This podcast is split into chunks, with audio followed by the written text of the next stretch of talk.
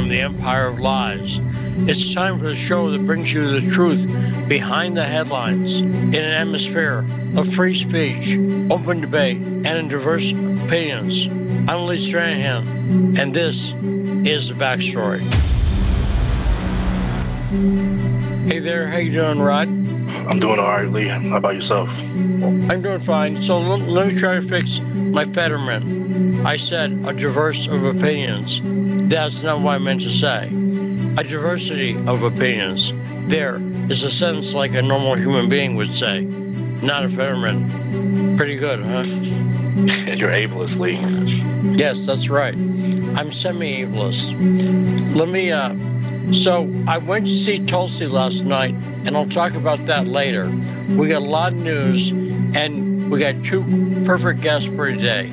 Sonja van den Ende is in Moscow, and we'll be talking about events going on in the conflict with Ukraine and the attack on Sebastopol and other stuff. Then at the end of the show, because he stays up late, we have the great Ian Shilling from London. It'll be late in London, but Ian can handle it because he'll be up. You know, he he takes Earl Grey tea late at night. I don't know if that's true, but it sounds good. So that's the show, right, Rod? Correct. I got all that right. Okay, just checking because I said diversity wrong. So, you know, I could screw things up. And we're taking your calls 202 521 1320. And Rod, take us to the boom, please. You listen to the best show on the radio, The Backstory. And I got to say, Rod, I was talking to my girlfriend the other day and saying what a great job you do when you co host. And I need to get a dedicated Rod graphic. You know, everybody else has a graphic, but I, I had one for you at one point. But do you feel deprived? Be honest. Uh, no, I was I was gonna think of a joke, but you know, it's too much stupid stuff going on right now. nah, no, it's all good. No, but but obviously you're such an important part of the show, and a, a few days a week you are the co-host basically, and you do a great job. And uh, so we got a lot to talk about. And Sonja's coming on early at a quarter after, so I can only get to some stuff. I'm not going to go into the Tulsi thing yet, but it was very good. You know, she was doing a speech. That's good news. And uh, we found out the mystery of why Tulsi's doing an event with Kristi, which seemed a little weird, but not completely, but a little bit. Does it make sense? We were talking about it yesterday. So, do you know what it is? It makes perfect Go. sense. Go ahead, Lee. When, when Kristi Noem was originally in politics, she was the House of Representatives in, the, forgive me, another Fetterman. She was in the House of Representatives. Okay? So she goes to Washington and she's the only person from South Dakota because we only have one rep because we're such a small state. Okay? She didn't know anyone. So someone told her, you got to go to the house gym. The house gym is where you'll meet people, you know. And sure enough, who was, do you think was there in the gym first thing in the morning? Think about it. Tulsi, yeah. Tulsi Gabbard, right? Right, right. You know, she's famous for working out, right? And uh, uh, Kristi Noem basically said, "This is a person doing more pull-ups than I could dream of doing." So, and and Tulsi being someone an, an outsider, saw this woman who was brand new to Congress and wasn't worried about her party affiliation, but was more thinking like a human being. Does that make sense? So Tulsi and Kristi became friends, and that makes sense to me. Yeah, that makes you, that makes sense. Yeah, that makes sense, Lee. Yeah, because I can see coming to Washington, you don't know anyone, you go to the gym, there's this, you know, workout fiend who's also a nice person and it's an interesting background, you could become friends. So they've been friends for years. And I like that because it's a really, we forget that Congress people are human. And do you know why I think we forget that? Because many of them are spawns of Satan. So technically, they're not quite humans. But I'm th- thinking about Adam Schiff. But uh, if if you found out Adam Schiff was not a human being, would you be shocked, Rod? Uh, you remember that movie Little Nicky with Adam Sandler? Yes. Yeah, Yes. I wouldn't. You know, he's he looks like one of them characters. So yeah, I wouldn't be surprised. That's right. He's got that look. But I'm not not trying to dehumanize. So no one go in your underwear to Adam Schiff's house. Because first off, everyone would believe it. You know, if anyone did that kind of attack. But let's play the first clip. We got a bunch. Let's play Joe Biden forgetting what he's saying. Talk about a Fetterman. This is a full Fetterman.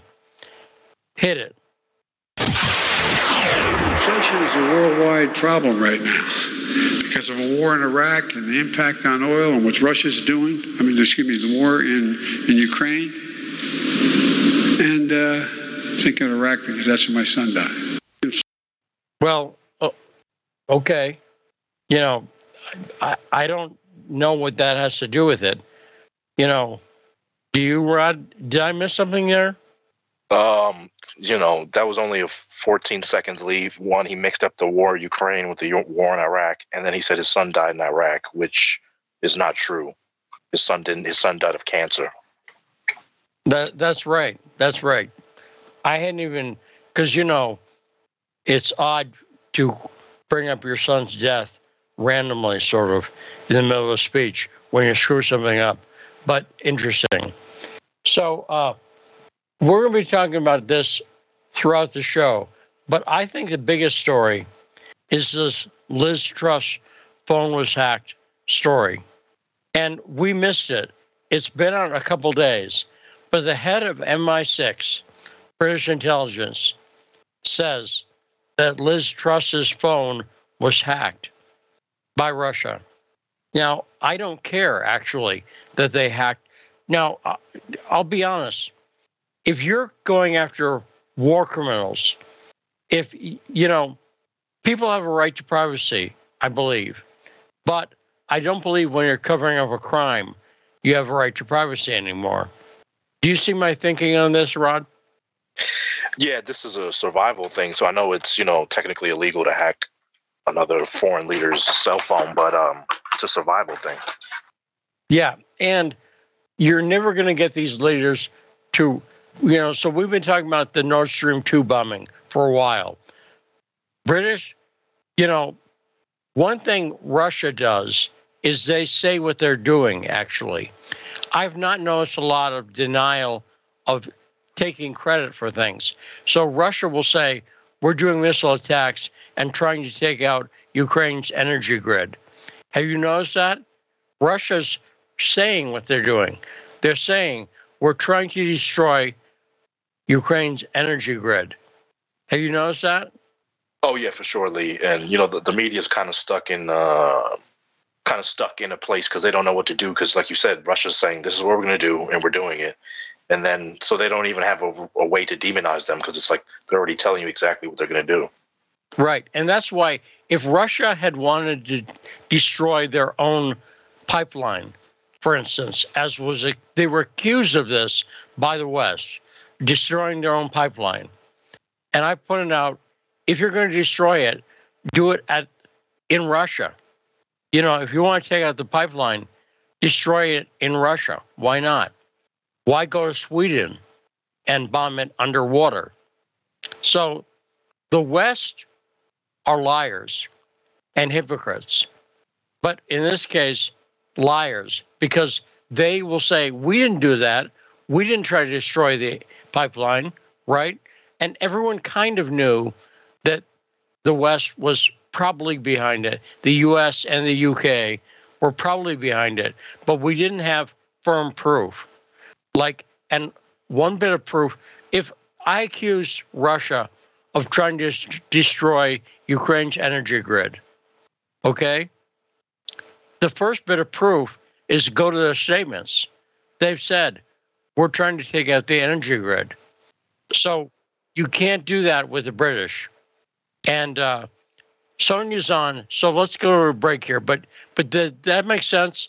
The the I am going to justify this hacking because it's basically crime investigation, and this Liz Truss phone being hacked explains so many things that happened in the past three weeks, including, and I'll I'll, I'll talk to this about about this with Ian later. Do you think this was possibly behind Liz Truss's resignation because she resigned very quickly? Yeah, no, this is see now now now the hack is the story, Lee. It's the, the, not the everything that's involved with the the bombing of Nord Stream and the information found on the phone. It's the hack that's the problem. So they're trying to use this to overshadow why she resigned so quickly and everything else going along with it. So you're 100% right. And I'll talk about we'll talk with Sonja about the attack on Sebastopol in, in Crimea and the uh, recent scuttling of the, the grain deal and why that's out. All that apparently was revealed on Liz Truss's phone, too. So, all these events, Russia's got to the bottom of them through this hacking. And we'll talk about that after this short break with Sonja Van Den Ende on the backstory.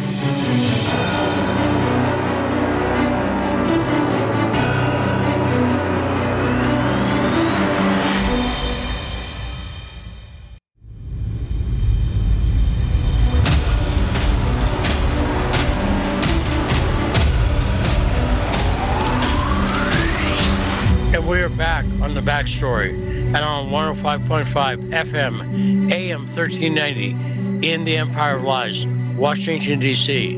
This is Lee Stranahan, and welcome to the backstory. On the line now, we have Sonja Van End, a great reporter, and she's in Moscow, Russia, I believe. Hey, Sonja, are you in Russia? Yes, hello, Lee. Uh, nice to be in your show again. Yes, I'm in Moscow. Yes, still in Moscow. Uh-huh.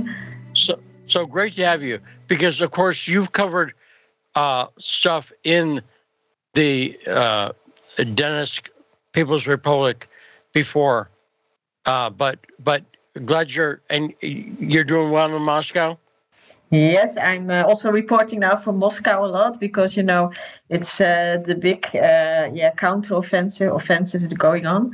So yeah, there's somehow a media stop just for the moment, but as soon as I'm able, I will go back to uh, to the Donbass. That's for sure.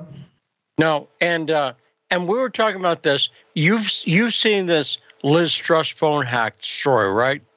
Mm-hmm. Yes, I saw it. It's yeah, I know. It's it's confirmed actually what we all thought that uh, the UK is playing a very decisive decisive role here actually the UK and the US are, we know they are behind the attack on the uh, Nord Stream 2.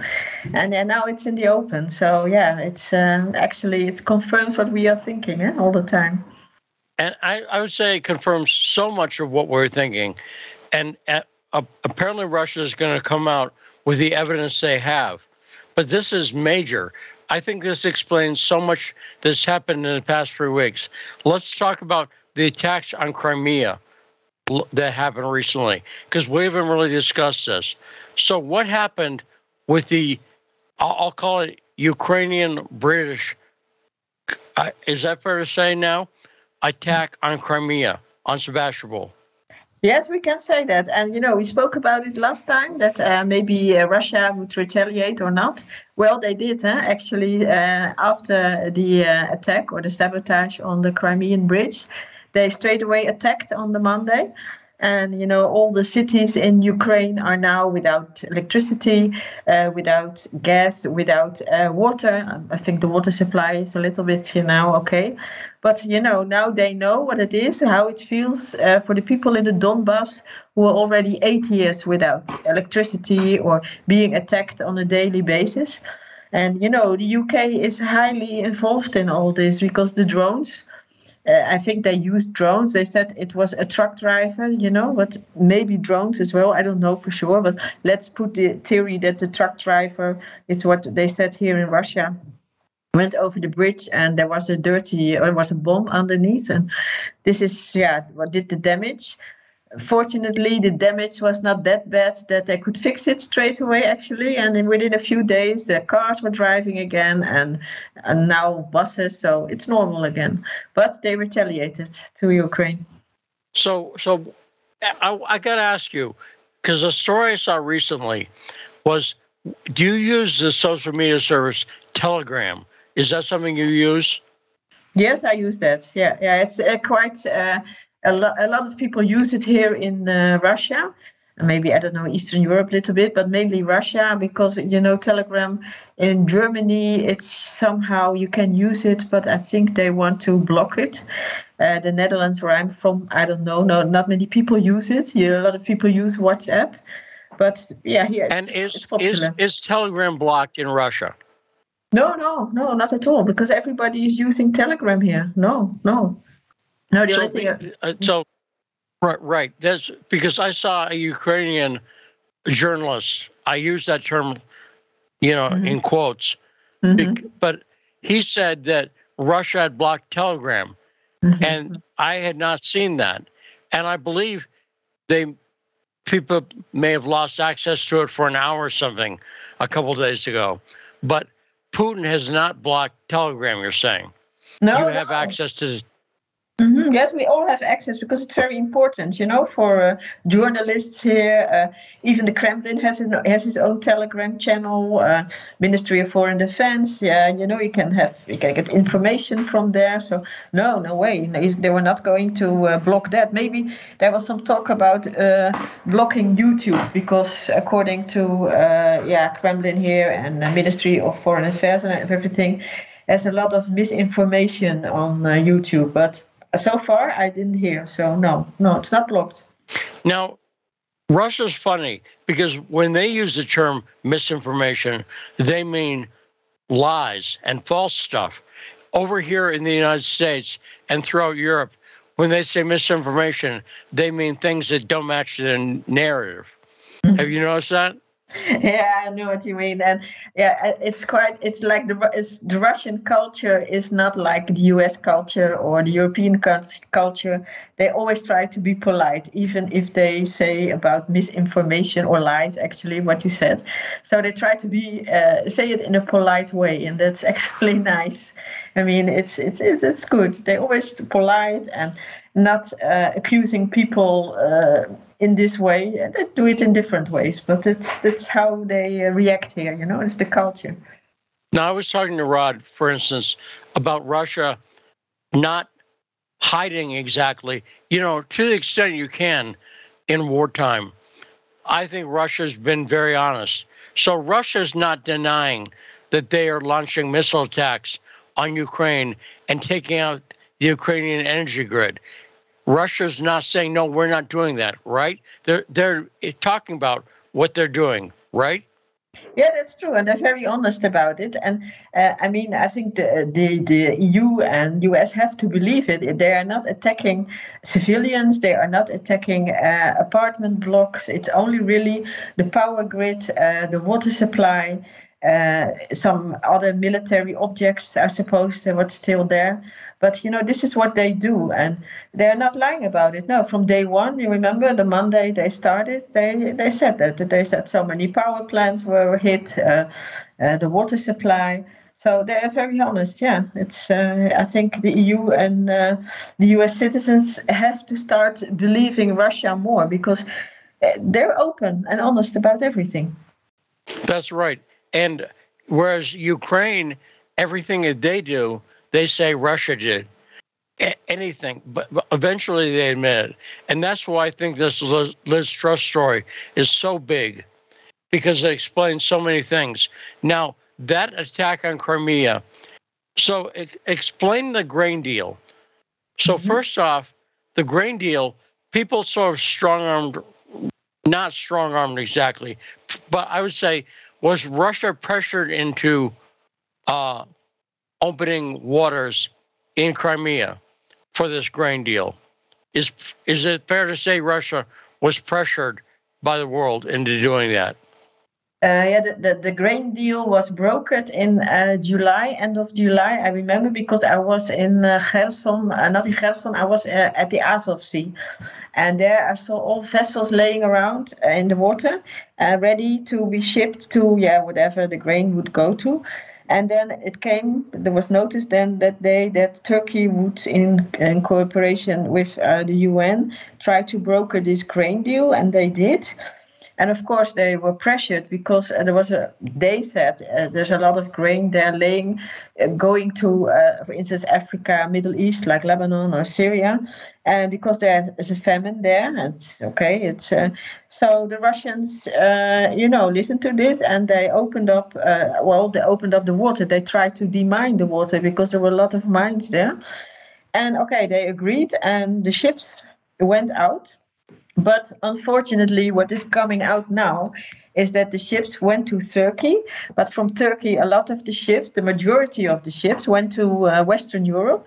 For instance, my country, the Netherlands, uh, also Spain, and the majority of the eight tons of wheat and corn, what was the first few vessels who uh, uh sailed off, they were all ended up in Western Europe. So actually, maybe a minority of this went to uh, the the countries they really needed it, like in Africa or the Middle East. So that's really shameful what they did.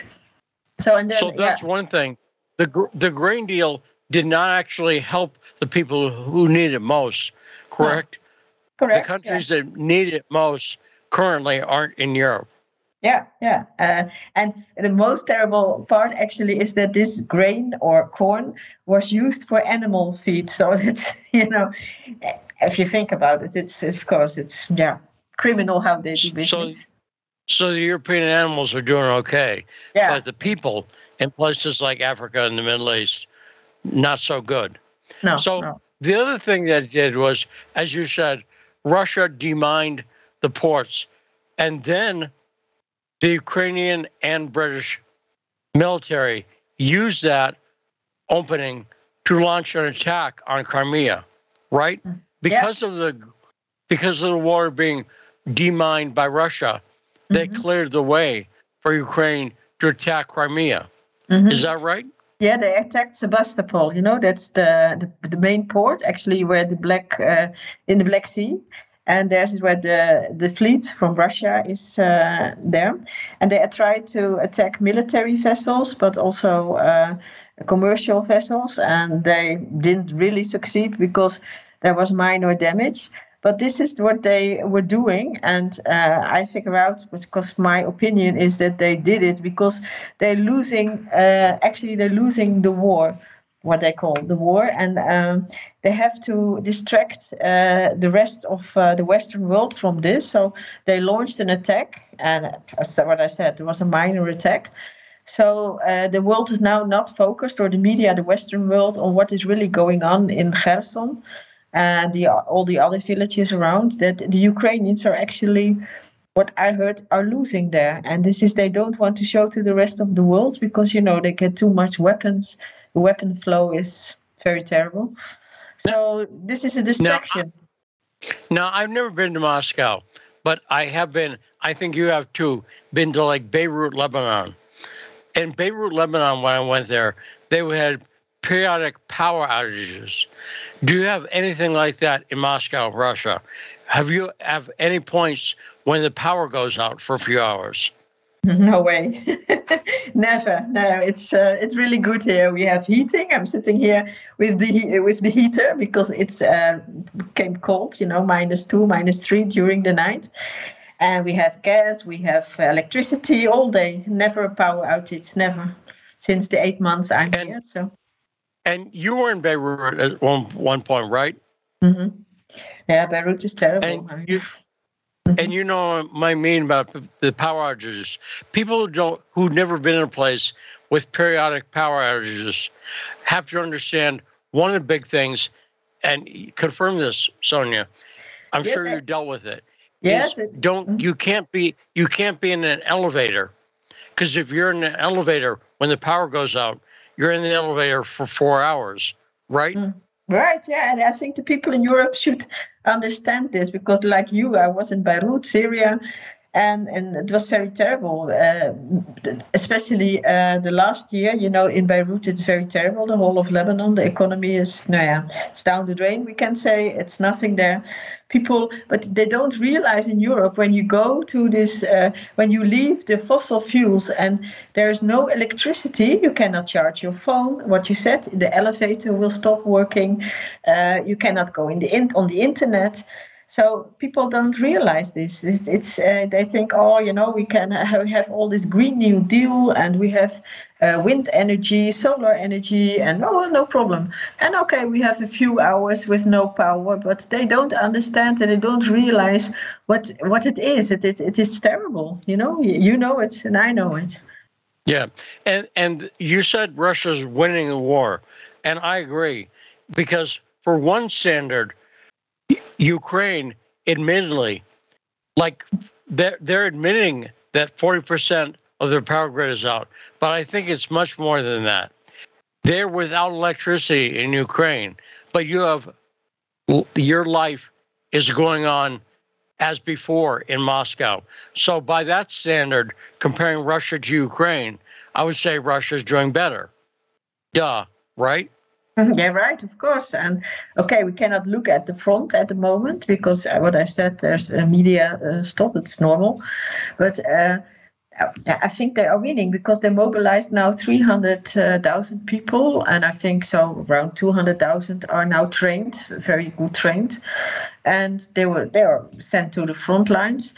And uh, in U- the Ukrainians, they have this high, high sophisticated weapons like the HIMARS, but the Ukrainians, maybe the majority don't speak good English, and to operate on a HIMAR, I think you need to speak English, or at least you have to read English. And of course, they have these NATO instructors, or I don't know, U.S. Army instructors, but this takes a while before you know the whole thing. So I can imagine that takes a long time, and in the meantime, the Russians are advancing. So that's what I think is happening. And what are you hearing about? What's going on in the Kherson region? What are you hearing about Kherson in Moscow? Well, uh, what I said, the, the, there's a silence in the media at the moment. The media stopped, but uh, still, small things are, you know, uh, you can hear that the, a lot of people are evacuated and voluntarily, not forced. This is what the Western media is telling again, because a lot of people there are very afraid that there is this dirty bomb, you know, the dirty bomb uh, thing. And Zaporizhia is, of course, in the Kherson region, but also this Kakhovka dam. This is I visited the dam uh, May this year and if they're going to blow up this dam, well, that it's a big disaster, of course. Then the whole area is underwater. And if they, because on a daily basis they also attack the Zaporizhia nuclear power plant, well, if it's too dangerous. And I also heard that uh, from the Ministry of Defense, they are uh, trying to make a dirty bomb, and they have all the equipment and uh, the facilities. The UK brought it to them because Zelensky was on this Munich security meeting in 2022. I think it was February. Yeah? And he was very uh, eager to get the nuclear bomb or to get, you know, uh, uh, Ukraine has to be a nuclear state. So, of course, the British will help him. So, that's what the Ministry of Defense found out now that uh, they are capable maybe to build a bomb. That's for sure. So, that's, it's very dangerous, very dangerous. Yes. And this attack on Sebastopol, this attack on Crimea, mm-hmm. it, it's believed, and I think it's proven now, that the UK was in on that, right? The UK, because they're not allowed drone operators in Ukraine, right? The yeah. U- UK, I don't even call it a proxy war anymore. It's not proxy war if you're actually fighting the war. And in some cases, I think it's very clear. And the Crimea attack was it clear that the UK was an active part of that Crimea attack, Sonja? Yes, of course. UK is uh, is part of it. UK is maybe uh, the mastermind behind it because what I said, I don't think the Ukrainian army is that well trained. It, I see a lot of uh, videos, you know, appearing that uh, a lot of these units are walking away because they are not satisfied with the, the commander or the, the task they have to do. And so the UK is definitely um, their master, besides the US, of course.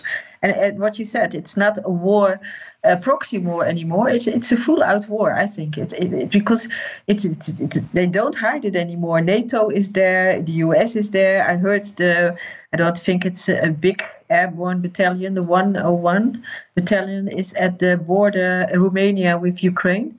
So they can go in, so they don't hide it anymore. It's uh, it's it's war. It's a war. NATO, UK, US against Russia. Now, meanwhile, Scholz from Germany, they're having a meeting about how they can take care of Ukrainians, about how they can take care of the Ukrainian people. By the way, here's one way, Germany. Here's a hint: leave mm-hmm. them alone. Mm-hmm. Yeah, it's it's what Germany has is playing. Uh, yeah, bad role. But okay, uh, Germany is actually controlled by the US. You know that as well. You know, you have uh, Ramstein there, airbase Ramstein, and more air bases. They have the nuclear weapons, uh, nuclear rockets standing there from uh, the US. So Scholz has to do what the US is saying he has to do. And there, I think one, I don't know how many Ukrainians are there, and they have to do more. And but actually, this is, I think, the most terrible part is uh, this week, uh, I don't know if you know him, it's Steinmeier, it's the actually Bundespresident of, uh, of Germany.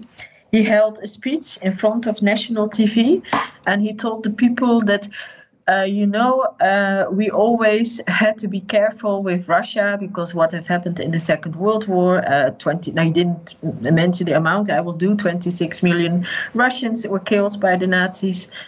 But now we have not, we don't have to think about that anymore because uh, we are now in a different war, and uh, Russia again is our enemy. So he was telling that on TV. I mean, can you imagine this from Germany? It's uh, unbelievable.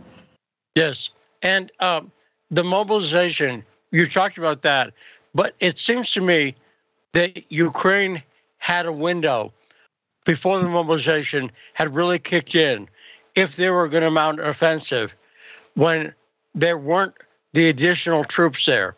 And they did not do that, right?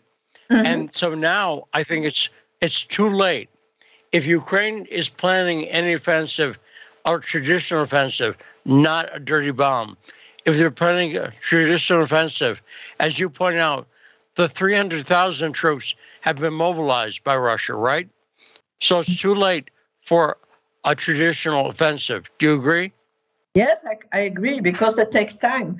And what I said, I think the Ukrainian army is not well trained and they have to use all the sophisticated weapons from the West. So they have to be trained. And the EU is saying, oh, yeah, we will train you in Germany or I think Sweden, the Netherlands, but it takes time. And they don't have so many uh, men in from Ukraine as the Russians have. So it's too late for them. That will not be, uh, yeah, it's too late.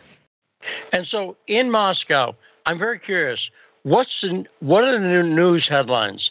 What is the news in Moscow? What are Russian citizens seeing on TV, for instance, or reading in the papers about the war?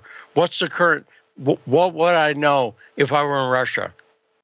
Well, about the grain deal, we uh, see a lot, and uh, President Putin, and but also other members of the Duma speak about this. That uh, they explained to the people on TV about what happened actually, how how the grain deal came. But recently, last week, it was a hot item was the dirty bomb. Of course, it still is, and the biological weapons and the biological laboratory in uh, Ukraine.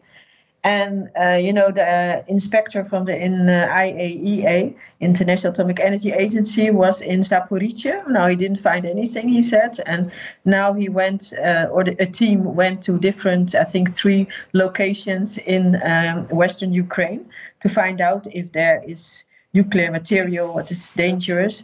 Well, the IAEA all the time says it's not dangerous, and they are not uh, only you know it's only the ukrainian side they mention not the russian side but the russian is trying to tell that the ukrainians are attacking zaporizhia and that's the largest nuclear plant in europe imagine this So this is what we get in the news all the time. There are talk shows about it, uh, the headline news, you know. So this is what is yeah playing here. The dirty bomb is very uh, yeah it's very hot item. And from what you're saying, is the morale of the citizens, the people, are the people still behind Russia in the conflict with Ukraine? From what you see, Sonja, not everyone obviously, because some people are going to disagree with anything, but are the people still largely on the side of Russia? Yes, they are. What I can see is they are. I mean, I, we have to be honest. So Russia is honest, and I will tell you, I think I don't know the exact number, maybe 100,000, maybe 200,000. I cannot tell you, but a lot of Russians, young men, they they went to Georgia because they don't want to fight, and this is yeah okay. You you have this, you know, in every war in every country, you always have people who who leave but uh, it's not the majority because Russia has 146 million people. So if it's 200,000, it's not the majority, it's the minority, a small minority actually, what has left. And mainly these young people who are maybe IT specialists, you know what I mean, this kind of people. So uh, the, the majority is still behind uh, what is going on. Yes, it's, it's what I can see from the headlines, what you see here in, where I live, it's yeah, you see all pictures of soldiers and but yeah, I can feel that it's you see it, you that the majority is still behind what uh, what is going on. Yeah. And that's what I'm hearing too, but it's good to hear from someone on the ground in Moscow to mm-hmm. get the truth, what's actually going on. And again, the standard can't be does every single person agree with it because war is bad. So you're never going to find everybody agreeing on a war. In the U.S., World War II, there are some people who are opposed to World War II. Uh, and any war, you're going to get some people in favor, but it sounds like most people are really in favor of this. Mm-hmm. Right? Yeah, yeah. yeah and, right. Uh, it's it's important to uh, because it was first a military conflict, but I think it's important to win this war because I think now the Russians also know, or I mean, we try to tell them here as well that it's not only that the West was good, the West uh, still people are good, but the governments of the West want war. This is what they want under the pretext of the Green New Deal, uh, no fossil fuels, and so on. They want this war and this is bad. And russia must be preserved from this must be pre- preserved from this crazy uh, woke ideology and so on. And this is actually what it's all about you know? Right. Against the new, new world order. Talk about the green new deal and how you see that fitting into this. Because a lot of liberals western liberals are in favor of that. A lot of people on the left in, in, in america are in favor of the Green New Deal. But how does that fit into this, Sonja? Well, I think uh, I might have it wrong, but this is what the signs say: is that uh, the Green New Deal is actually, you know, uh, the fossil fuels have to go. We have to go all on uh, solar energy, wind energy, uh, electrical cars, and so on. And uh, but on the other hand, Europe, especially, I think the US too, they are bankrupt. You know, they're printing money, printing money for years already. So uh, they need all these things to change the whole economy. They keep on telling the people, and because of this, and they have to keep, uh, they tell the people that we don't need fossil fuels anymore. And a war with Russia would be good because, you know, the gas, you know, more gas, Russia is the evil one. They will not send gas anymore. See, it's bad. And we have to uh, think of our own uh, things to have here. We have to have wind energy, solar energy. So the war fits in perfectly for the Green New Deal, actually. Yes, and that's affected a lot of things in your country than of Holland, right? A lot of this has affected Netherlands. The whole farmer protest was largely about an aspect of the Green New Deal, correct? Mm-hmm, correct, and it is uh, Holland is. Uh, you can say the laboratory for the World Economic Forum. Everything is an experiment. Where an experiment is the Netherlands because it's a small country, And uh, so, yeah, the, the, farmers have to go. I mean, 90% have to go. They even now introduce to eat worms or insects in on the schools. So, I mean, it's it's it's crazy what they do. It's it's really yeah, it's sick if you think about it. And uh, I don't know where it will end. I, I uh, sure hope, I still hope that people will resist. They do, like for instance, in Germany, every Monday evening they walk around in the cities, and in the Netherlands, like this coming weekend, there's a big demonstration going on like, uh, with David Icke. Maybe you heard that. It's now prohibited for him to enter the Netherlands. So I mean, so far with uh, really freedom of speech, yeah cannot come. Yeah, this this so evening. David, I can't go to the Netherlands. That's interesting. No. Yeah, no, no, it's uh, no because he's too dangerous because he's an anti-Semite. I mean, this is what they all the time say when somebody is against the norm, then you are an anti-Semite. So it's uh, it's easy, yeah, easy and thing of course, to say. Icke, David Icke, I interviewed him, and he was a, a spokesman at one point for the Green Party. So David Icke is not a guy who hates trees. He's not an anti-environmentalist, mm-hmm. but he's a sane person, and he sees the way that concern is being used by the New World Order. Right, Sonja? Yes, that's what I think too. I mean, uh, you don't have to agree with everything he says, but I read some books from him and I watched him, you know, some documentaries and what he's saying. And, and the majority, what he says, yeah, it's correct. He's against the New World Order. He tried to uh, tell the people what what's going, or what is coming, and he was right because we see it happening these days. And what he said, he was from the Greens, and he's not a violent person. I can see that. So, yeah, but right. he's not allowed to enter. Yeah, an anti-Semite. So. Yeah, yeah, we talked about that with him before too. That's the accusation they used against everybody mm-hmm. at, at, the drop of a hat now. Mm-hmm. We had Yakov Shapiro mm-hmm. on the show, an anti Zionist rabbi. He's been accused of anti Semitism, and he's a rabbi because he's against Zionism. Mm-hmm. So there you go. It's very so, terrible. It's, yeah. it's late in Moscow, so we'll get to bed. But it's great talking to you, Sonja Van Den. Thanks so much for appearing. Thanks, Andy. And let's take a short break. And when we come back, there's more on the backstory.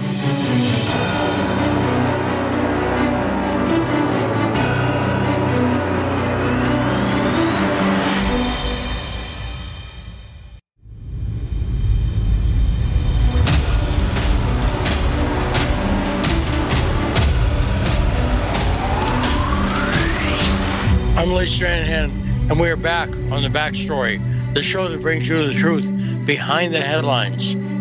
This is the backstory. So, Rod, great interview with Sonja. And I think she really brought, you know, she tied this in to the New World Order agenda. And I think she's exactly right. This really is a battle of Russia versus the WEF led EU and US. But I would say, and the thing that the Liz Truss story shows is how central the UK is to all this. Do you agree, Rod? yeah, which also brings us into it because we're unfortunately we're tied at the hip with uh with, with UK.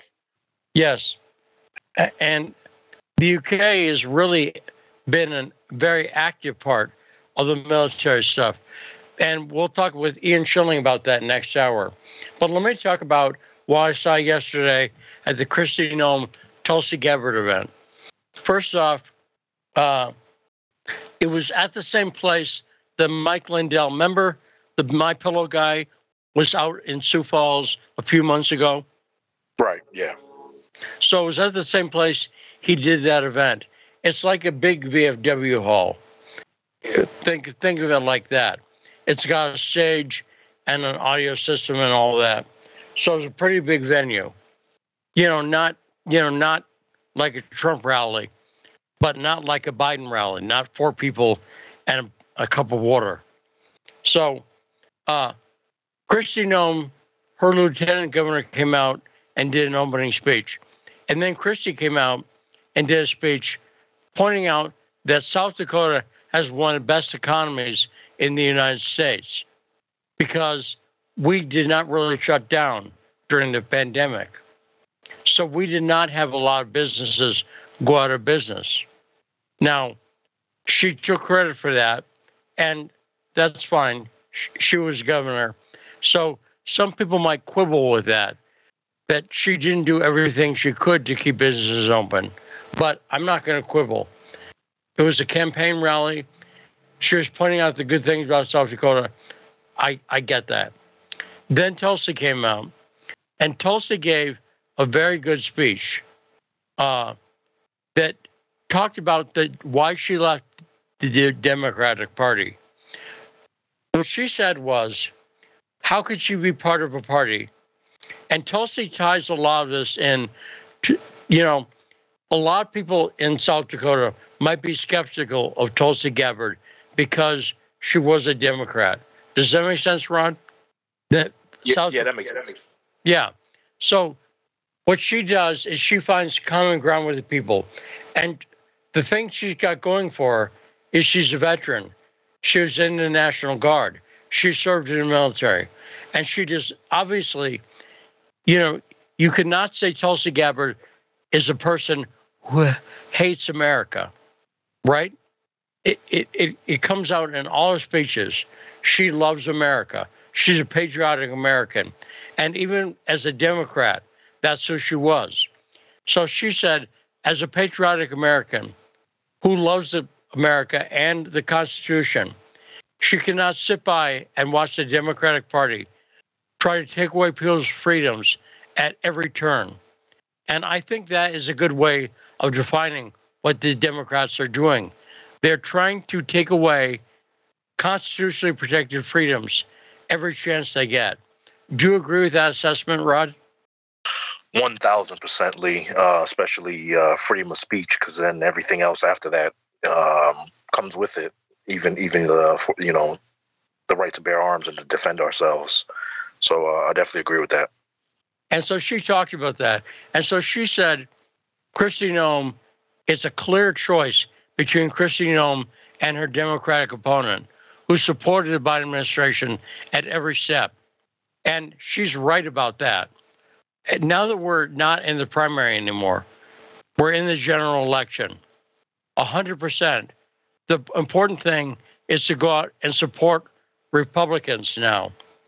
And I'm not I'm not a partisan Republican, but do you see why I'm saying I really think that the stakes are very high here. If the Democrats win any seats, and, and obviously they're going to win some, but it's a danger to America and the Constitution. And I'm not trying to be overhypey or over dramatic. I really think that. Rod, what say you? No, I, I agree with you, Lee. It seems no, it doesn't seem it, it, it is you know the position that people who enter the Democrats they're more uh, on the side of corruption and the uh, the security apparatus and the uh, intelligence agencies. They'll do whatever to just be a part of uh, you know just be a part of the brass and just have that protection of I'm a Democrat, I'm a politician, I'm a congressman, or so on. Now we've got more clips, but I'm going to save them till after the break because I want to get to them all. Uh, so this is very disturbing that Biden is out there lying. Did you see his speech last night again uh, promoting democracy? Um, I saw parts of it, Lee, and it's just you know, I mean, it's just it's just like an old man punching at air. You know, it's just a shame that they keep bringing him out here to read up to read all this all these stupid uh, statements that they're, that they're writing up for him to read these speeches. And there's nothing about this that democracy as a concept is threatened. Does that make sense? That the idea, even if you grant his premise, even if you opposed January 6th and didn't like that, democracy was never threatened. What would have happened to democracy? Nothing. You know, we're seeing this in the world. For instance, did you see Imran Khan in Pakistan was yep. was was shot today? Imran yep. Khan yep. is asking for new elections. is common around the world. People don't like election results. It's common. It happened in Brazil, even in Israel. Netanyahu's won, right? But it was not conceded the first minute. Does that make sense? Yeah, hundred percent, Lee. I mean, only just in the past what uh two, three years. Well, two years now. You can't question elections, but anytime before that, I mean, we can go. We can play a whole two-hour show of just politicians on both Democrat and Republican questioning elections and saying that they were invalid. By the way, notice one thing about the media: the media had a bug up their butt about Russian hacking for four years. Right, four years. Russian hacking was the nightmare. It was keeping keeping them up at night. Does that make sense, Rod? But now that Liz Truss's phone was hacked by Russia, and Russia's saying it, are you seeing ABC and CNN and MSNBC talk all about that story?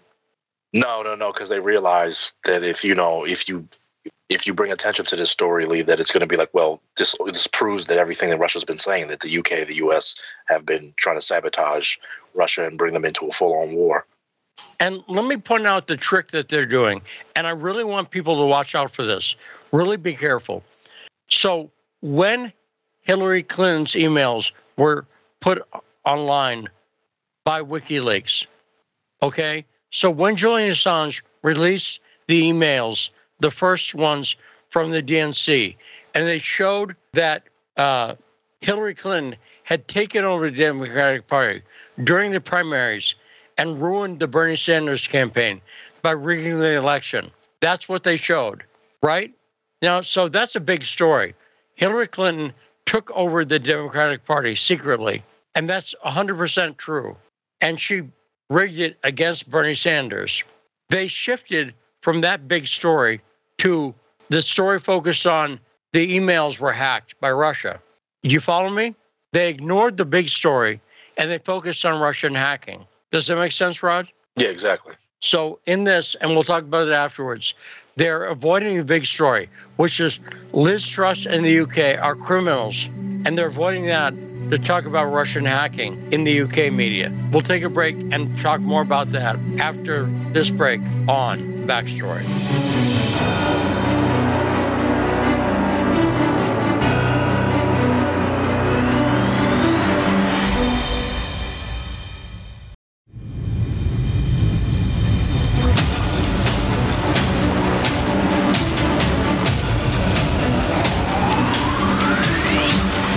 Back on the backstory, the show that brings you the truth behind the headlines. I'm investigative journalist Lee Stranahan, and this is the backstory. Investigators a tough word for me, so sorry about that. But I look into things. There you go. So we're back in the backstory, and this hour we have the great Ian Shilling with us, and about half hour on the backstory.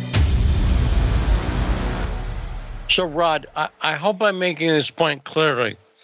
I do not want people to get distracted by the hacking. In other words, the hacking is true, and it was admitted in the Times of London by the head of MI6, Younger, a couple days ago. The hacking is a minor part. I'll put it like this the big thing is that the UK actively bombed because you heard that Liz Truss sent a message to the U.S. It's done right after the Nord Stream 2 pipeline was bombed. Did you see that? Yeah, to uh, Blinken, I believe. Yes, to Blinken. Yeah, so this, this just tells you how stupid these people are. That you would, you know, just timestamp wise. Well, if you know, if it the bombs go off, and then she's tough texting it's done, and then Anthony Blinken saying, "Okay, thank you." now you got three, you know, four instances you can line up and say, "Well, you know, here's your evidence." And and that was before the the bombing had become widespread news. So, does that make sense, Rod? So, Yeah, no, that's what I'm saying. That's, I'm saying not the, the media timeline, but the actual timeline of when the bombing Right. happened, because there's cameras down there, I believe, as well. So all that would coincide, and that's and then that just shows why she had to resign so quickly. You know, once they like, you know, uh, you know, I don't know, maybe maybe they sent her a message knowing like, hey, you've been hacked, and we we see everything you've you've you've uh, been messaging. Now, now, uh, so let's go to calls real quickly. 202 521 1320. Our friend from DC, Ingrid, is on the line. Ingrid, what's on your mind? uh, Haley, they're also talking about this hack being accomplished supposedly because of the Israeli spyware Pegasus. I don't know if that's true or if it needs to be true because back in 2014, the Russians also hacked into that phone call between Nuland and Pyatt, which Victoria Nuland said Riley, well, that was great tradecraft. And thank goodness they did. This is the only way we know about these things. Um, I want to go on to my Assange topic about going out on election day and campaigning to put Julian Assange's name in front of the general public. I just had a very heated discussion with someone who says, well, it's a great idea, but that sign, vote for Assange, that's very confusing to people. Well, okay, you don't like that sign? Make your own sign, say whatever you want, but you're wasting an opportunity to go out where people are congregated, people who actually vote, people who actually participate in this country's democracy, and uh, give them a message. And you know who's not losing any opportunities is those Diane Sayre supporters who are going right into these meetings and confronting people like Obama and AOC with their march to nuclear war. So you can tell I'm a little bit agitated, but please consider going out on Tuesday with some kind of a sign that supports Julian Assange. Yes, please do. And I'm agitated too because I'll say this I want to see, uh, let me urge some Republican to interrupt a Kevin McCarthy rally. Kevin McCarthy's, you know, the highest ranking Republican in the House. And have you seen what McCarthy's saying, Rod? Well, recently, um, I haven't seen him in about two days or so, so I haven't seen it. Something Okay. said. Do you, let's talk about. Do you know what his stump speech is? A stump speech is a politician's go-to speech. It's a speech that they give pretty much every time. Does that make sense, Rod? Right, right. So his current stump speech, Kevin McCarthy, Republican, is saying that Russia and Putin is Hitler.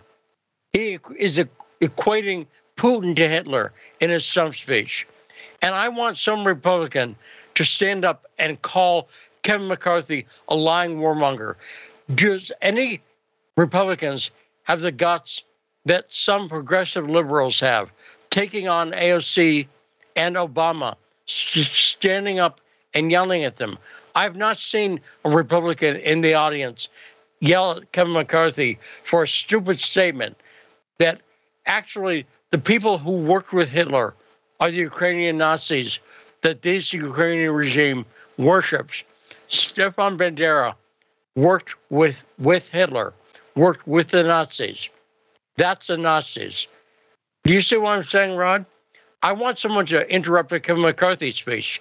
And I'm afraid that a lot of Republicans talk big online, talk big on Twitter, when it comes down to it, they don't walk the walk. And that was a big discussion last night because about Kristi Noem being someone who walked the walk and didn't just talk the talk. But uh, does my irritation, I really mean it. If Kevin McCarthy was going to be speaking around here, I would go and stand up. I swear to God. You, you've got to realize it does take some guts. You're going to be very nervous before you stand up, but you'll feel good afterwards for confronting this liar, comparing Putin to Hitler. He is talking us into nuclear war as much as AOC or Obama or anyone. Does that make sense, Ron? Yeah, no, that that's pretty stupid. To just that's what you're saying frequently around the country that that Putin is compared. You know, it, just you know, hate's a strong word, but I just hate how when people compare someone they don't like to to Hitler. You know, like, well, you know, how many? It's just it's just so stupid and just so low and cheap. Yes, and and com- the opposite of the truth, because the people who actually worked with the actual Hitler were the Ukrainians, including Lebed and uh, who was protected by the CIA and lived in this country for decades after the war, and Stefan Bandera, who is worshipped every January 1st. They have the Tiki Torch March parade in Kiev and other places around Ukraine to celebrate the guy who collaborated with the Nazis. Not to mention Azov. But Kevin McCarthy deserves to be disrupted. And until I see Republicans do what the liberals do, do you know what I'm saying about not walking the walk? It's easy for Republicans to get up on Twitter and talk about how bad they think squishy, you know, uh, rhinos like McCarthy are. Really? Don't talk about McCarthy on Twitter. He is a warmonger, and he is taking us as close to nuclear war as AOC. In fact, I would say they would not have a chance of this policy would not be in place. All the money that Republicans complain about going to Ukraine, that would not be happening if not for the Republicans voting for it. Do you agree with me, Rod? Oh yeah, for sure, Lee. Yeah, no, you can't you can't just blame all this on the on the Democrats and uh, I know a lot of Republicans want to keep arms length away, but a lot of them have agreed to this from the beginning. Maybe some of them are backing out now, but you know, what, why did you agree in the beginning? You know, what made you go all in? Because it's Putin and it's Russia, and we we must hate them. They're our lifelong enemy. You know, and all, and all this stupid crap that comes out of their mouths. So yeah, and, McConnell, McConnell, and McCarthy are definitely that, and just, the reason I say he's not backing off it is he's giving that Putin Hitler speech now. Someone interrupt him, please, for the love of God. If you're worried about a nuclear war, Kevin McCarthy is a big threat to you. So let's get to some of the clips. Let's talk about uh, Biden on political violence in that speech he gave at Union Station last night. Biden's new thing on democracy. So let's play it. Hit it. We don't settle our differences in America with a riot, a mob, or a bullet, or a hammer. We settle them peaceably at the battle at the battle box, the ballot box. So was he that worried about when Rand Paul got beat up? Was he worried when Steve Scalise and others were shot at? Was he worried about that, Rod? No, around that time he was talking about uh, beating, taking uh, Trump out to the barn and and fighting him, just fighting him.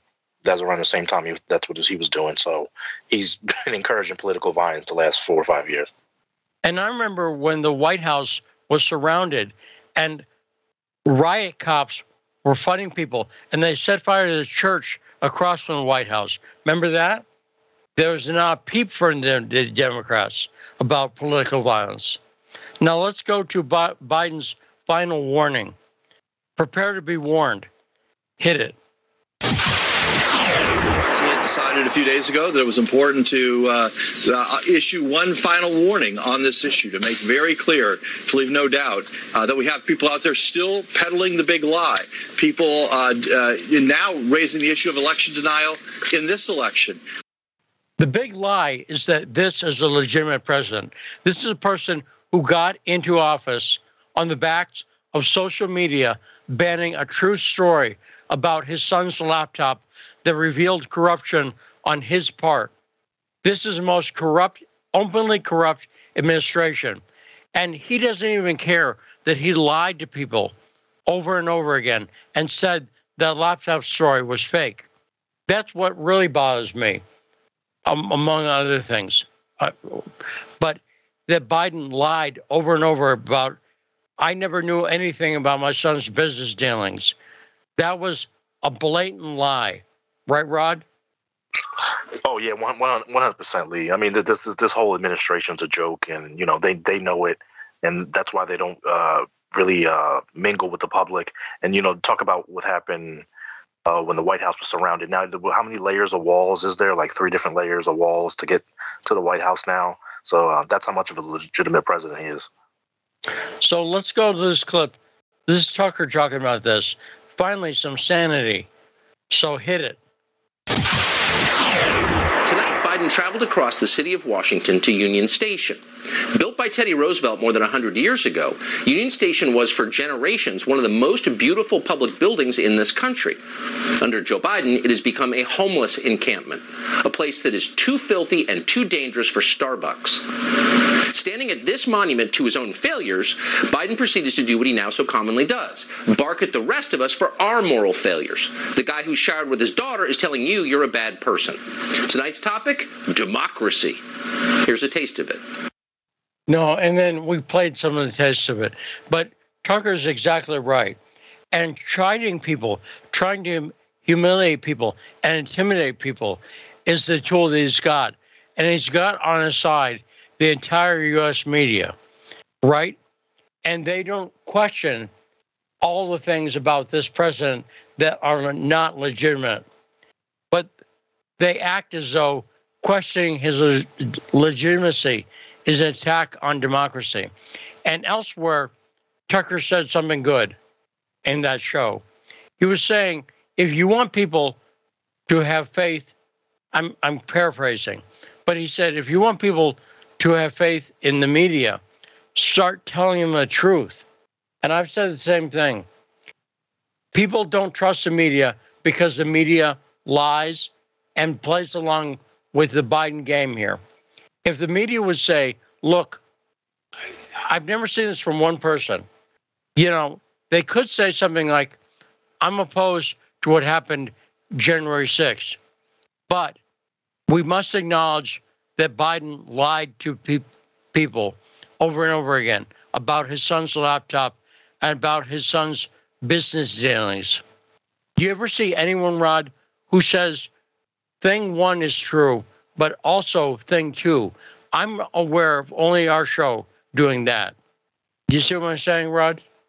Yeah, no, for surely, and it's it's just uh, you know I, I see on different channels that have nothing to do with politics have been all have been covering the Biden laptop story, and I'm talking about just recently in the last couple months, last couple weeks, even as more stuff comes out, video clips and pictures, eh, versus the the actual media, CNN, MSNBC, CNBC, and all that, CBS.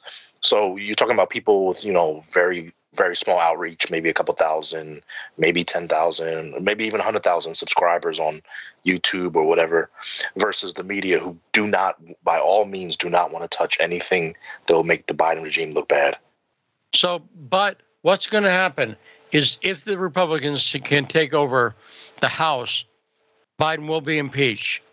And if the Republicans can get some more votes in the Senate, they won't have enough votes to impeach Biden. But as I said a couple days ago, what will happen is Democrats will take Biden aside and say, don't fight this. It's going to be like what happened to Nixon. They did not impeach Nixon. When the writing was on the wall for Nixon, they took him aside and said, You need to resign. Biden is going to be forced to resign over the stuff that's on the laptop. Do you agree, Rod? Um, I'm gonna disagree with you on that, Lee. I think Biden's gonna be left to the wind, and he's so out there. I'm talking about as an old man and any other health problems he has going on with him, that I think he's gonna he's gonna be left in the wind. he's just gonna be like, you know what, I'm the president, and he's they're gonna be forced to impeach him. So we'll see. You know, I wouldn't bet a big amount of money on this, but I think they'll try to get Biden to leave. I think Democrats will try to get Biden to leave because they'll realize how bad this will be. But Biden, you know, all the things that Tucker also said, something I've been saying for a while. The biggest problem with the Biden administration, in some senses, is not they're immoral and they're liars and they hate the Constitution. It's they're inept. This is a very inept administration. So even though the writing's on the wall, if you were an advisor, think about this. If you were an advisor for Biden and you were trying to increase votes for Biden, would you have recommended that speech last night? I wouldn't have, because I would have said, who's going to vote for us by making this speech? Does that make sense, Rod? No, I've been, I've been saying that from the very beginning, Lee. This is, uh, you know, a combination of Biden's Biden's team, Obama and Clinton, and they're just all mangled together. And they, to me, are one of the stupidest administrations I've ever seen. And they think, you know, with all the degrees they have to combine, they can talk down to Americans and order them to vote for for, for Democrats. If you're an independent voter and you're paying like six bucks a gallon for gas, and you're paying higher food prices, and the unemployment numbers went up, and you know you're unemployed and you see us talking about democracy and being a threat, you'd say, so what? I'm not able to afford, you know, gas. That's what I care about. If Biden well, had come out, yeah, go ahead. No, I just wanted I just wanted to add something. Well, did you see that Aldi, Walmart, and other uh, grocery stores and supermarkets are rolling back their prices to 2019 prices? Really? Yeah, and they're marketing it that way as well. So we're rolling back our prices to 2019. Well, you know, the common person can be like, well, why, you know, what happened in 2019 to now? And the, you know, the most glaring thing that they'll think of is that, that it was a presidential change. Yeah. And, and also the pandemic. So they're trying to put this in a pandemic. But as Mark Frost pointed out yesterday, the higher prices are due to printing more money. That was a problem. And admittedly, Trump did too much of that. Trump too much did well we'll, we'll throw money at the problem. You you agree with that, Rod? Yeah, he was too arrogant. He thought he you know, he thought he was just gonna win the election. So, you know, I'll do this and then I'll get to, I'll get to my next administration and I'll fix it. You know, I'll figure things out. And, you know, yeah. he didn't he didn't see what was coming with, with the uh you know, 2020 election and how they took it.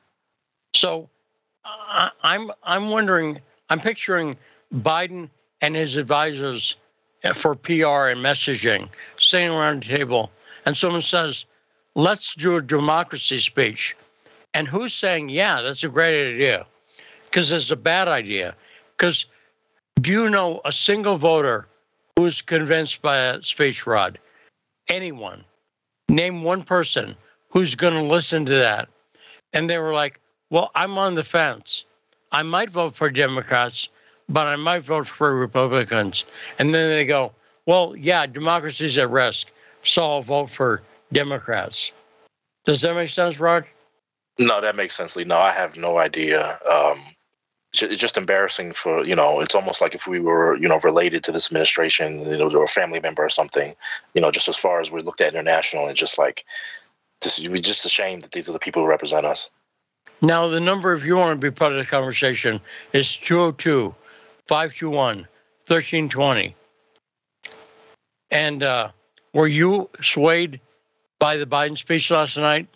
Were you not going to vote for Republicans, but now January 6th? So you're going to vote for Democrats? Were you swayed? No, I was not. I was not swayed. Lee. Uh, January 6th means absolutely nothing to me. There was no, you know, there wasn't a, a an army of guns, machine guns, or tanks, or anything like that, that would have been like, wow, you know, these people really try to take over the Capitol. But no, never, it never happened. And also, Biden may act like there's not democratic examples of political violence, but actually, people remember. Do you see what I'm saying? He may he may act like, you know, I've. This is a broad philosophical point, but Biden can act like there's no such thing as recession, but people are still paying higher prices at the gas pump. So eventually, you know, you can fool some of the people some of the time, but you can't fool all the people all the time forever. And that's why there are fewer and fewer Democrats because de- Democrats buy gas. Does that make sense, Rod? Oh yeah, for sure, Lee. Yeah, for sure. And you know, this whole uh, you know, we're talking about gas and electrical vehicles is what the Biden administration is pushing on us. I keep hearing more and more problems with these electrical vehicles, vehicles uh, Lee, as far as uh, tra- traveling long distance which might take you in a car like six hours. It's taking them double because they have to keep stopping at these uh, charging stations and, and so on. And would you be, would you have a problem if, let's say, Elon Musk came out with a car that solved that problem? Would you be pissed off, Rod? Would I be mad if he came out with a car? No, I wouldn't be upset. Right. This is not a matter of not liking technology. This is a matter of what technology works now. I've talked to Jason Goodman on this show about this before. You can li- like technology. If and Elon Musk, more than anybody, has had huge innovations. R- remember when electric cars were first talked about? The first problem Elon solved was a car having sufficient pickup. Remember when electric vehicles first came out? They were like golf carts. You never take a Yeah, golf yeah. cart on the hi- highway. Does that make sense, Rod? Oh no, exactly. Yeah, actually, I, I, I haven't. I've never been in a Tesla, but I heard they're really fast. Yes. The, and the first thing he did was solve that problem. But the next problem is uh, a, a gas powered vehicle. You know, people have been driving cross country since the 50, 40s and 50s, as Jack Kerouac's book On the Road shows. And they did it on gasoline. And so, also, you know, they talk about charging stations. Was there a government initiative to build gas stations, or did that just spring up naturally, where people No. realize? Does that make sense? You see what Yeah, I'm no. saying? That's a natural entrepreneurial thing to do. You know, to, to give something that people need. Uh, gas stations, but these electrical vehicle sta- uh, stations, they don't. They need gas to, to charge the electrical Yes. vehicle. So it just it still doesn't. Just because you don't see the gas doesn't mean it doesn't take gas to uh, power these electrical stations. And I believe Elon Musk is good on his companies are very good on batteries. Did you ever see their giant battery that you can power a house with, Rod? Yeah, I did see that. Yeah, I did see that, Lee. I think that's cool. You know, anyone who owns a cell phone knows battery life has improved massively. And the fact that you can have a computer or a tablet that can run like 10 hours is amazing and it's great. But it's not a problem that's been fully solved. So let's take a short break. And when we come back, there's a big clip we have about this Liz Truss thing. We'll get to the bottom of everything that's going on in England with the great Ian Shilling coming up after this break on The Backstory.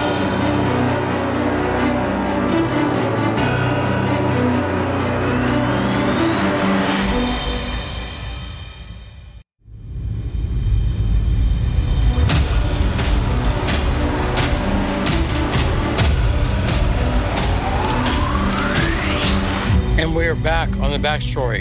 And on 105.5 FM, AM 1390 in Washington, D.C. Joining us now to discuss what I think is the biggest story in the world right now that's going to have long term implications. The hacking of Liz Truss and the revelation of how much the UK was behind everything in Ukraine. The great geopolitical analyst and friend of the show, Ian Shilling. Hey, Ian, how you doing? Hi guys, great to talk again. So, uh, Ian, I'm going to play a clip first about this Liz Truss thing to set it up. So let's play the clip. Hit it. Outrage. This, this emerging, uh, I think it was the Mail on Sunday yesterday, that Liz Truss's phone was, was hacked and, and this was all terrible. But I mean, you can't blame a, the Foreign Secretary for having her phone hacked, can you? I mean, it's not her fault her phone was hacked, surely. Well, exactly. It, it, it's it's not her fault, but it is her fault. Um, and I'm I'm rolling my eyes slightly because I think everyone needs to take responsibility for the digital exposure. But the Mail on Sunday had originally exposed the fact that her number had been on a database um, that was easily accessible by anyone, and they exposed that at the beginning of the month on the 2nd of October, uh, along with other government ministers, including Ben Wallace, but also um, the opposition leader, um, Sir yeah. Keir Starmer, and, and other MPs, not just their phone numbers, but also the logins to various accounts. Um, and I commented in that to say that that left them wide open to the Pegasus type attack, which was used in tracking Jamal Khashoggi by the Saudis before they uh, murdered him. In explain, explain how the Pegasus attacks work. What, what do they do? Well, what, the, what, Pegasus does is it's a bit of software. It's, it's, expensive, so it can only really be used by nation states. But um, uh, by receiving a message, and it doesn't matter how the message is received on your phone, you don't need to open it, you don't need to click on links, you don't need to do anything else. Um, it can then gain access to everything that is on that device. Um, and that's created, we know of that because it's created by an Israeli company called NSO. Um, however, the Russians, the Chinese, the North Koreans, and others will have their own versions of it yeah. that we don't know about. But this is it. If, you, if someone sends you a text message and you even just delete it because you think, well, that looks a bit dodgy, um, at that point you're already infected. Now, surely for people like the Foreign Secretary, the Defence Secretary, uh, the senior figures, MI5 and MI6 chiefs, uh, and, and, you know, the Prime Minister across the board, surely the, the spooks go in on a regular basis and check their phones, don't they? Uh, they, they do, uh, and they will make sure that their their proper work phones are as secure as they can be. Oh. They're never going to be completely secure. Now, so Ian, Ben Wallace, about five, a week before this was admitted in the Times of London, and Younger, the head of MI6, admitted this. A week before that, he said publicly, right, that communications were not secure. Had you seen that? No, I hadn't seen that, but I've seen all the stuff about Liz Truss's phone and, and other other other MPs and ministers being hacked and their all their details and text messages being available. No, so do do do you think I do actually? I think it's Liz Truss's fault. I think this shows gross incompetence because every country has spy you know, spy agencies, and they're always trying to hack each other. So, do you blame this on Liz Truss's incompetence, Ian? Yeah, it probably is. I mean, all these politicians tend to have an official phone, right, that they use for official business, the run of the mill stuff, and then have another phone for anything that they want to keep secret, right, which isn't the official phone. That's what often happens. So they have two phone numbers, you know, one for close contacts that can get through to them urgently with something secret, and something for other routine, you know, stuff that they get phoned up about all the time. Right, so they know which phone if it's urgent, because if it's a routine phone, they can they can just ignore it and answer it later or whatever. But if it's if it's on their private number, then they'll probably answer it straight away.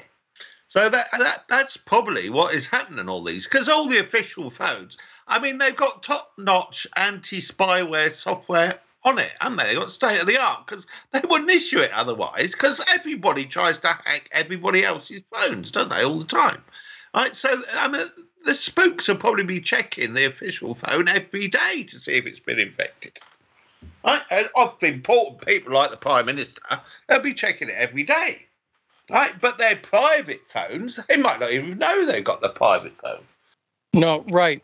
Now, I also find it interesting. That was a clip from British TV uh, or, or radio, actually. But uh, uh, they were more focused on the hacking than the fact that it revealed that the UK was behind bombing Nord Stream 2. No discussion of that. That's the big story to me. This revealed that the UK has a much more active role in Ukraine than we've been led to believe. What do you think of that, Ian?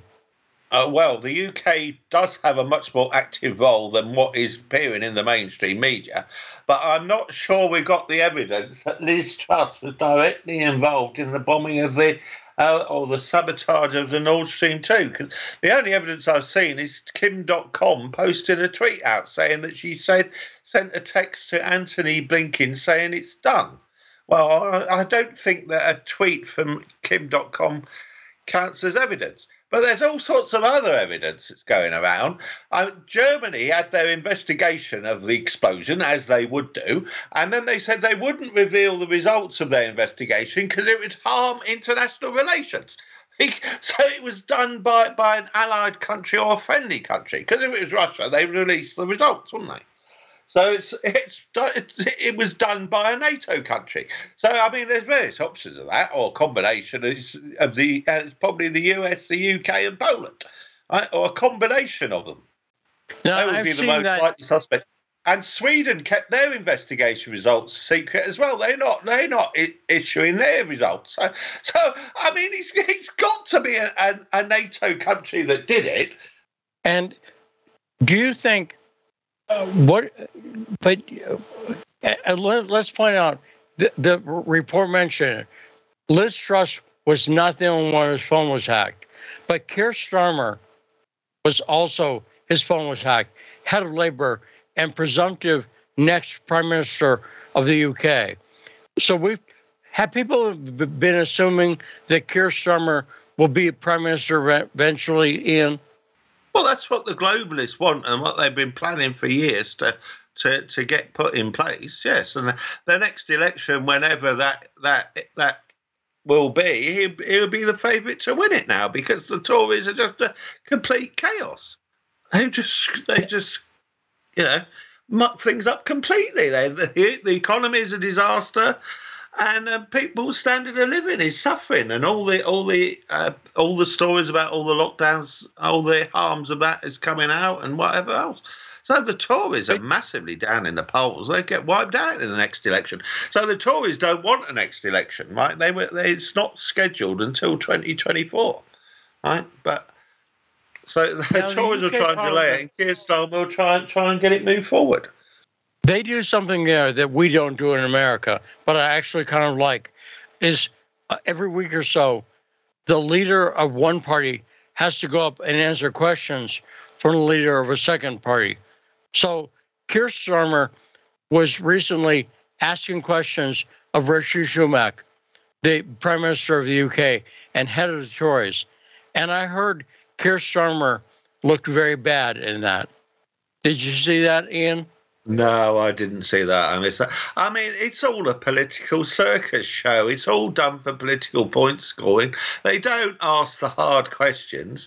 Right? They ne- they never they never try and dispute the official narratives of anything about about important things like lockdowns or vaccines or the war in Ukraine or whatever. They just try and do political point scoring. Right? It's it's just it's just a circus. It's a political show thing. And then, then, then uh, all the commentators, hey, who thought they'd won the debate? But it wasn't a debate; it's a load of rubbish.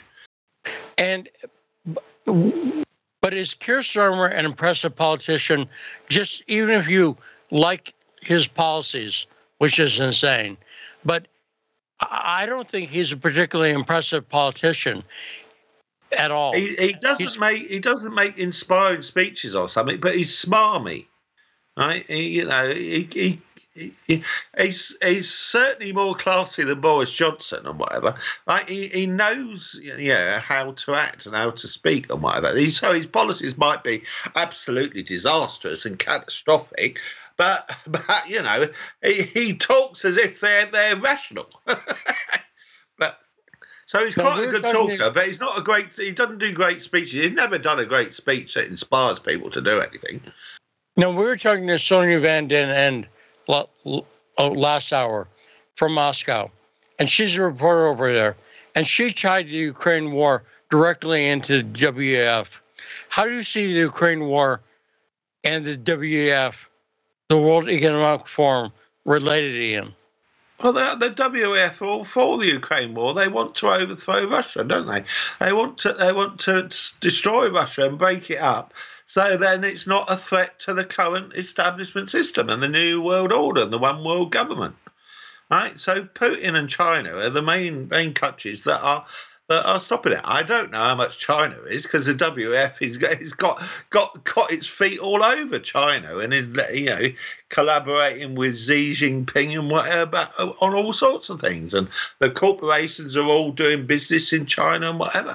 So the WEF and the global elites want are, are, their long term plan is to move the centre of power from Washington DC to Beijing over the next you know thirty years or something. That's, that is their plan. When America collapses, the dollar collapses, they'll all move move to Beijing.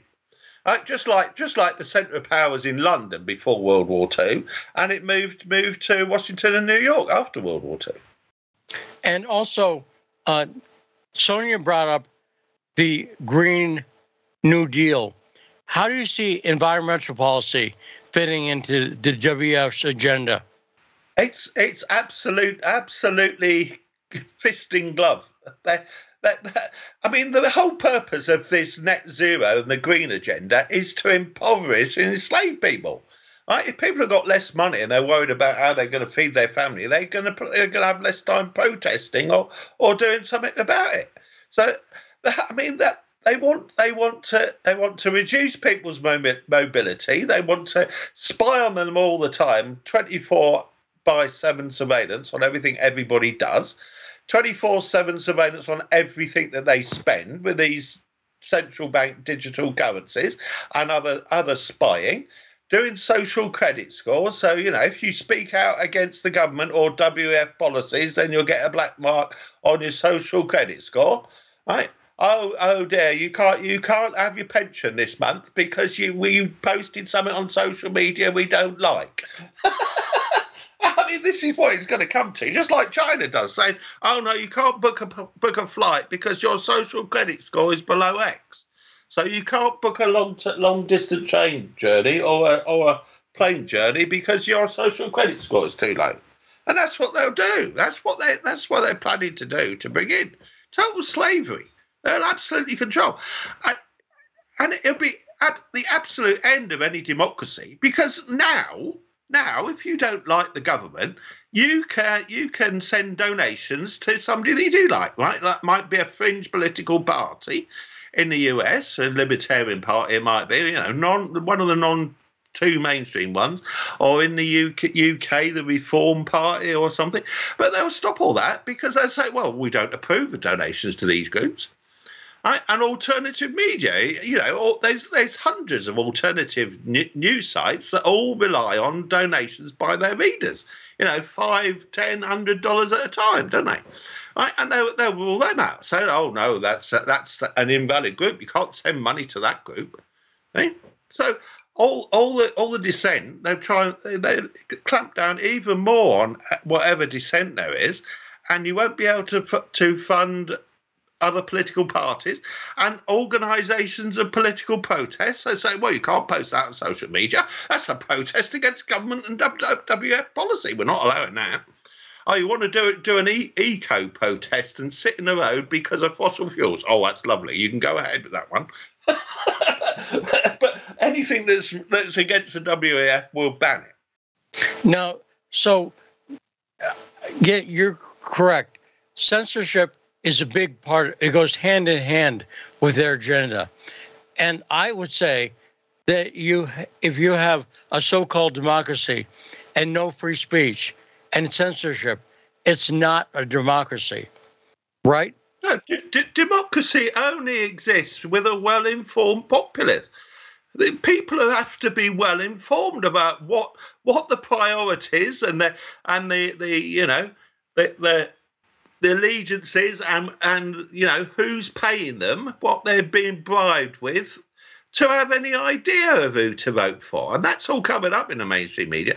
They never, I mean, the mainstream media never posts a list of big donors to, to American politicians or British politicians or, or to the Tory party or the Labour Party, or it's very rare that they do. Right? They don't publish this thing. It's all a system of corruption and bribery. Right? They bribe all the politicians, and all the media are bribed by the corporations, the drugs companies, the arms companies, the banks, and whatever. Right? And they don't publish any story that goes against the corporate line.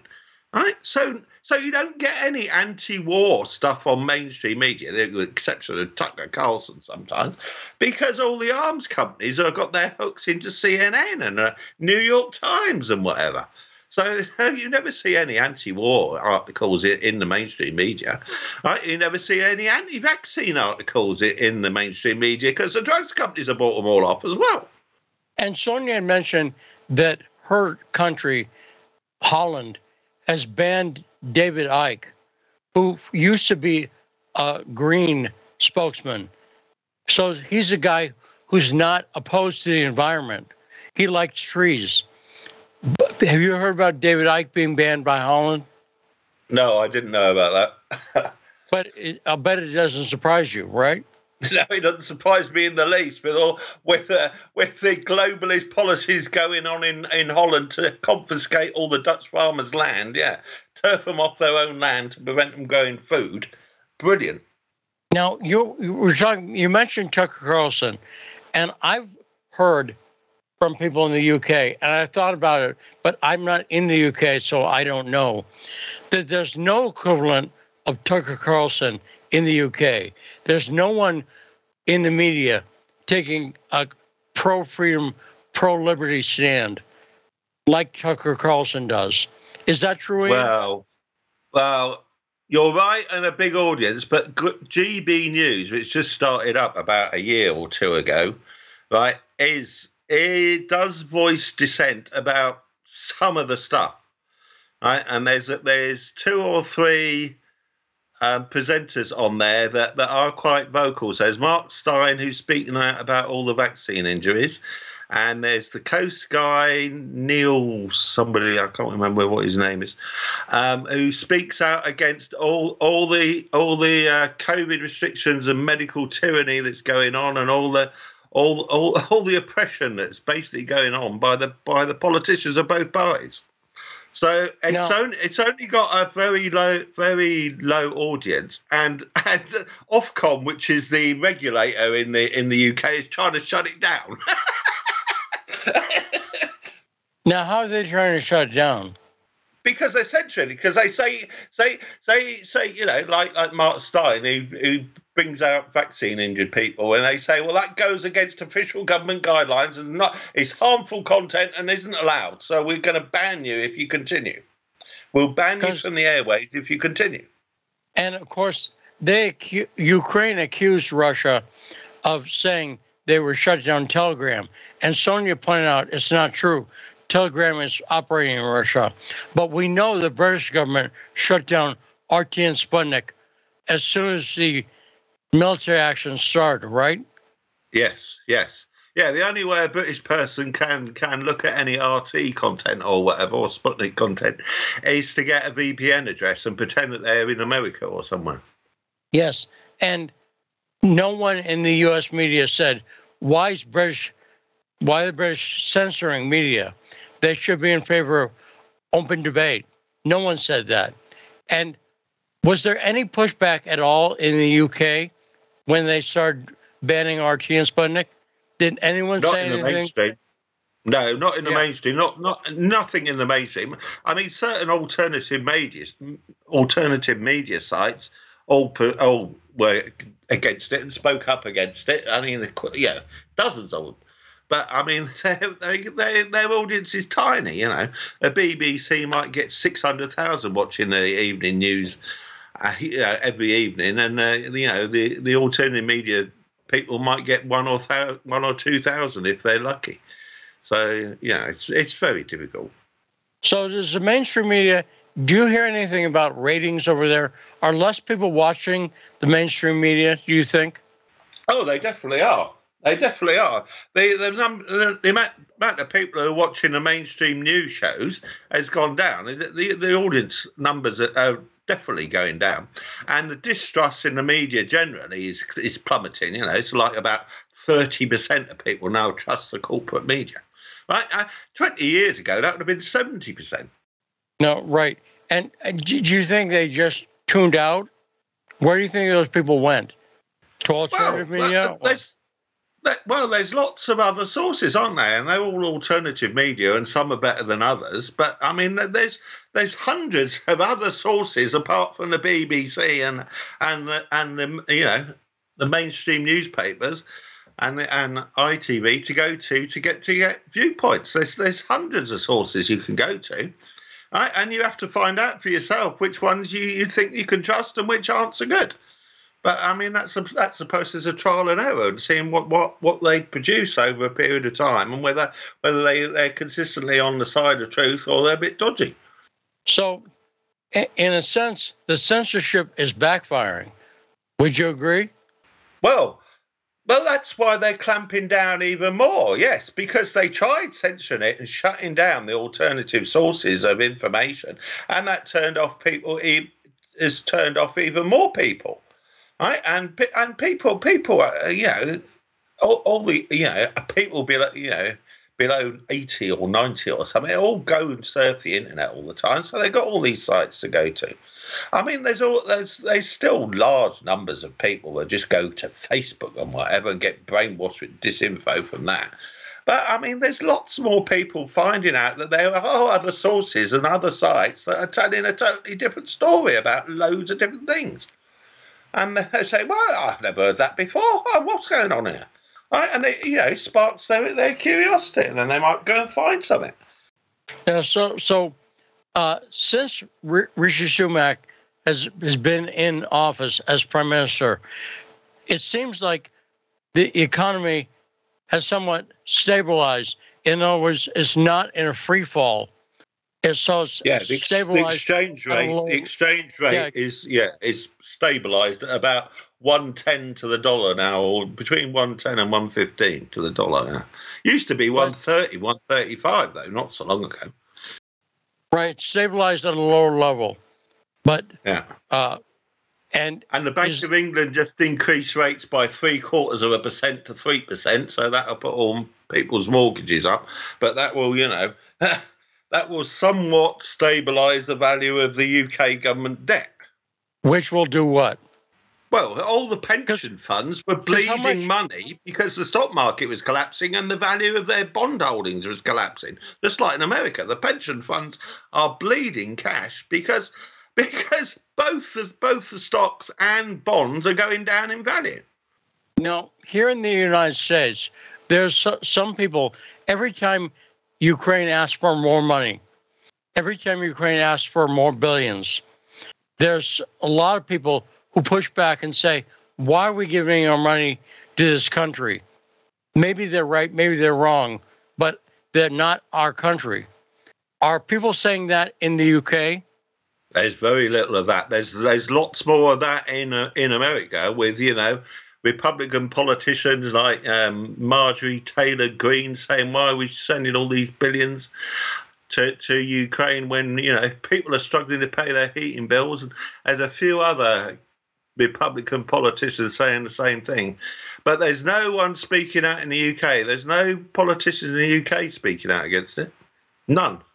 But but I assume people are thinking it because when they're paying higher mortgage and higher price for petrol and everything else, and they hear about, you know, I'll put it like this: Bojo, since he's left as prime minister, is essentially working for Ukraine, right?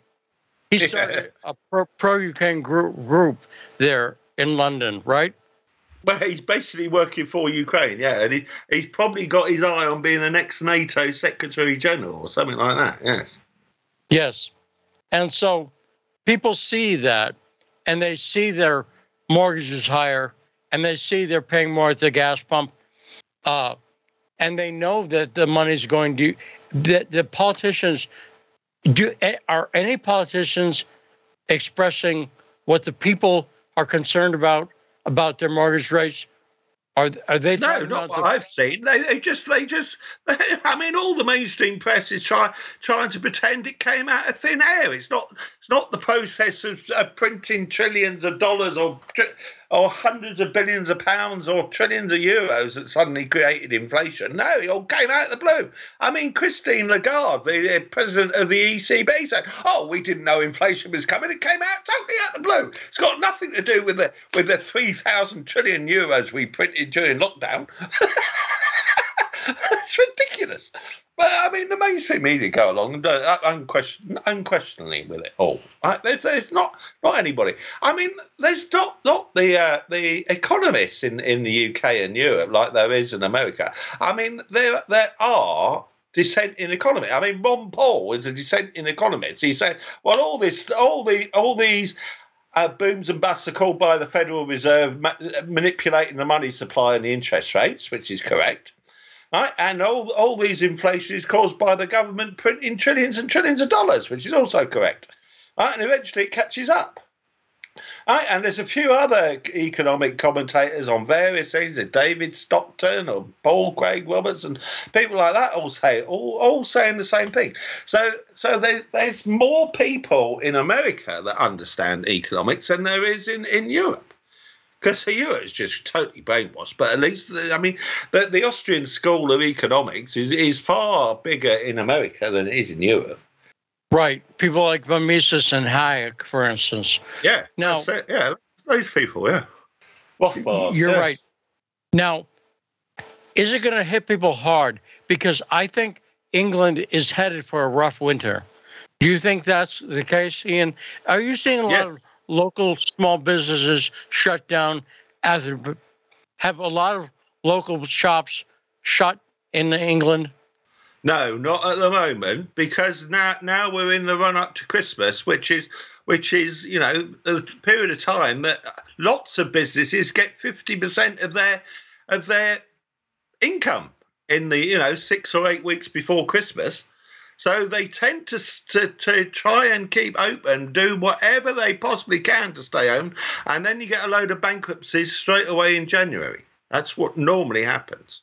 Right, so there'll be only be a few before Christmas, and then there'll be a be a huge wave in January. So, and and that's when the winter weather really starts to hit is January and February. Yeah. So yeah, so people will be laid some... off. There'll be loads of people laid off and being made unemployment in January, just just as they're, they're paying a fortune on their heating bills and freezing. Yeah, and wondering how they're going to pay for the food on the table. Yeah, it's going to be terrible. I mean, so, the Ian, one thing almost that's, out time. So remind people where they can find your stuff, Ian Shilling.